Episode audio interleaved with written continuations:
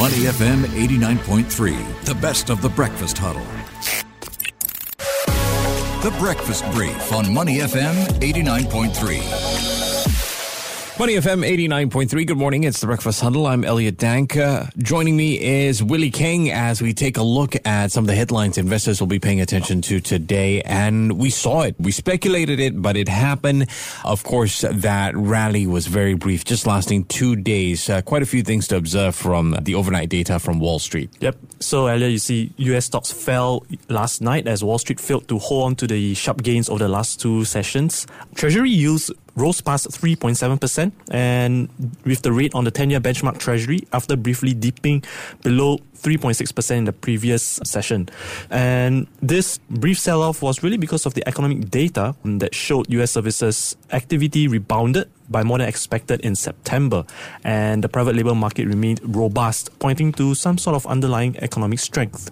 Mm. So, what we have here, but we're still expecting more data later today. We'll, we'll, get to that in just a while. Let, us dive into this uh, ADP report, uh, basically showing that as far as the labor market is concerned in the private company sector, it's looking good. So, how does that translate in Wall Street reacting this way? Mm. So, we see that according to payroll services firms, ADP reported private companies added more jobs than okay. expected. And this sort of showed some strength because, on one hand, you have this very strong jobs report coming in, which sort of tells you that this is a function of hey potentially there might be more consumer spending more mm, business spending which mm, could mm, also result in high inflationary pressure yeah. so you see the tight ah. job market saw another month of pay hikes with the annual pay trending up close to 8% compared to a year ago. So this could potentially add on to inflationary pressure. And on top of that, you know, markets are also looking on like what you say Elliot that there's a Friday's release of other jobs data yes. such, such as the non-farm payrolls and the unemployment data as well so this could be closely watched by the Fed officials. Currently, their stance are still pretty hawkish because they are monitoring the jobs numbers pretty closely. So, for example, San Francisco Fed Reserve President Mary Daly said that Fed's goal is to keep tightening monetary policy until rates at a restrictive level. So, and that hasn't really changed. Another Fed official also said that he favored lifting rates to between 4 to 4.5% mm, by the end of mm. this year and then keep the tightening in place. Mm. So it looks like uh, things are still looking very uncertain. We'll see about that data, which comes out, I believe, much later tomorrow, probably after our show.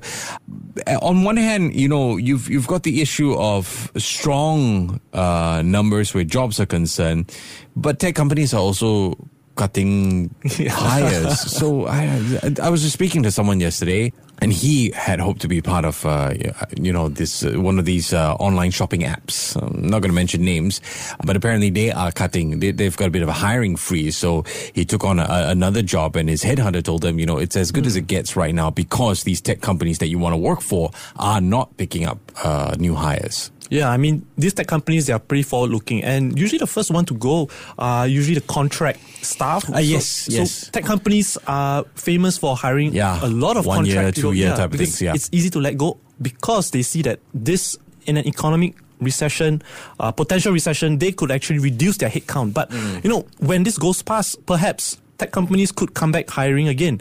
Now, the thing here is that, you know, there's some opposing decisions here because okay. on one hand you have a strong jobs data, but on the other hand you have tech companies also cutting jobs. Yeah. So there, there, comes sort of a mixed, you know, direction. mixed feelings. Uh, okay, so we're expecting initial jobless claims as well. Uh, let's take a look at this piece. Uh, North Korea apparently uh, has test fired a missile after criticizing a U.S. carrier move. What can you tell us about this? Yep. So this came after North Korea fired two suspected short-range ballistic missiles towards the waters uh, of east coast on Thursday. This adds one to one of the biggest tests under leader Kim Jong Un mm. that included his first launch of a rocket over Japan in five years. So this really came when North Korea condemned the Biden administration for redeploying the USS Ronald Reagan aircraft carrier group to waters east of the peninsula. So this right. sort of escalated tensions. And the group which is Biden uh, administration, South Korea and Japan. Uh, they first arrived in the South Korean port of Busan in late September and conducted drills, which is a move that North Korea protested. So both two short-range missiles were fired at 6:01 and 6:23 a.m. this morning, mm. and this was according to the Japan Defense Minister. All right, that's uh, definitely one to watch. We'll see how that story develops. Uh, thanks a lot, Willie. Uh, Willie returns at 7:35 for the finance update. To listen to more great interviews, download our podcasts at moneyfm893.sg or download our audio app. That's A W E D I O. Available on Google Play or the App Store.